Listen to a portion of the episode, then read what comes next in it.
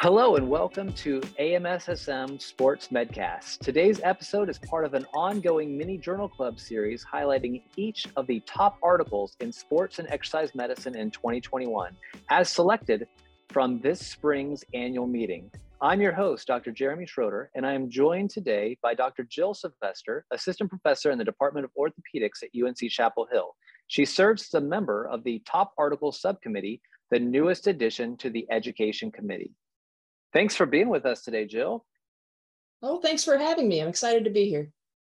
Well, let's jump right into it. Today, we're going to highlight the number 10 article from 2021 entitled Treatment of Acute Achilles Tendon Ruptures.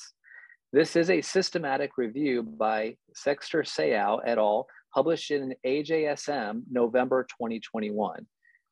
What were the populations studied and how was selection determined in this systematic review?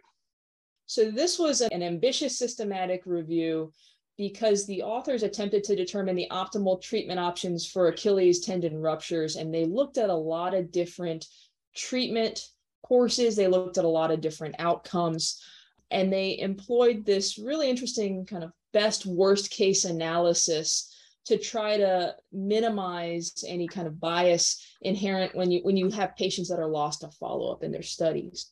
And so the populations that they looked at were people who had undergone either surgical or non-surgical repair of their traumatic achilles tendon rupture.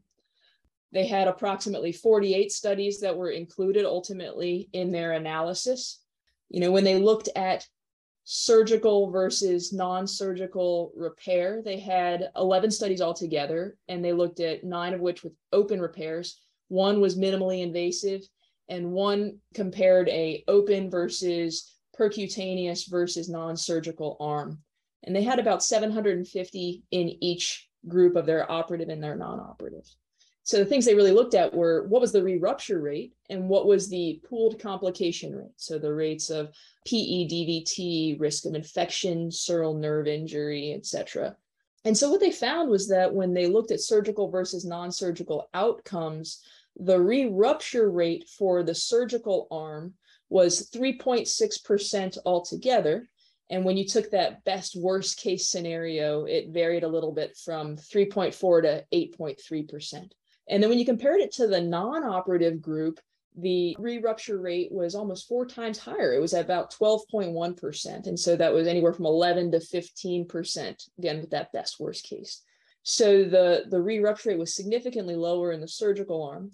Now, when they looked at complication rates, that, that surgical complication rate was about 18.5% versus 7.1% in that non operative group. So they found that while it, the risk of re-injury was lower, the risk of complication was higher. Awesome. Now, the study also looked like it not only compared surgical versus non-surgical, but they also kind of analyzed amongst the non-surgical of earlier versus later rehabilitation. Can you talk to us a little bit about that?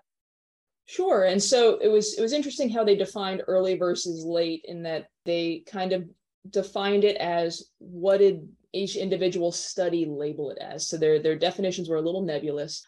But what they found is that when studies had labeled their rehab as early or late, the, the re-rupture rate was not statistically different between those two arms, and neither was that pooled complication rate.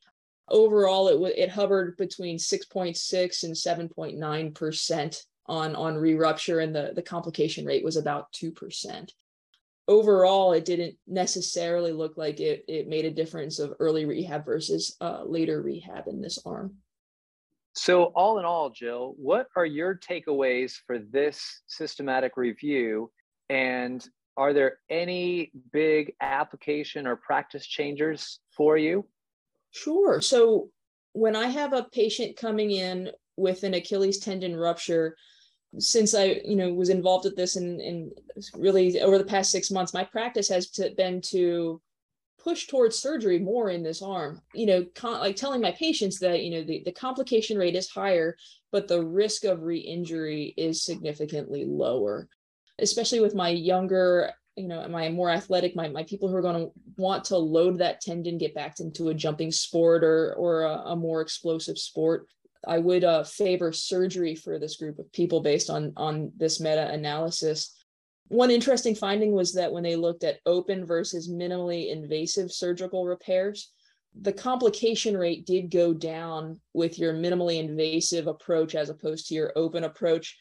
So, finding um, surgeons who perform more about minimally invasive approach may be favored, but I think that that might be more getting in the nitty gritty of this um, versus just saying, hey, you should have this surgically repaired. I would like to thank Dr. Jill Sylvester from the AMSSM Top Articles Subcommittee. Links to this article can be found in our podcast show notes. I'd also like to thank you, the listener. I hope you have found this time valuable, and if so, please like, subscribe, and leave a quality five star review on your preferred listening platform. I hope you'll join us again soon for the next edition of the AMSSM Sports Medcast. The views expressed are theirs alone and do not represent the official policy or position of the AMSSM, UNC Chapel Hill, the U.S. Army, Department of Defense, or the U.S. government.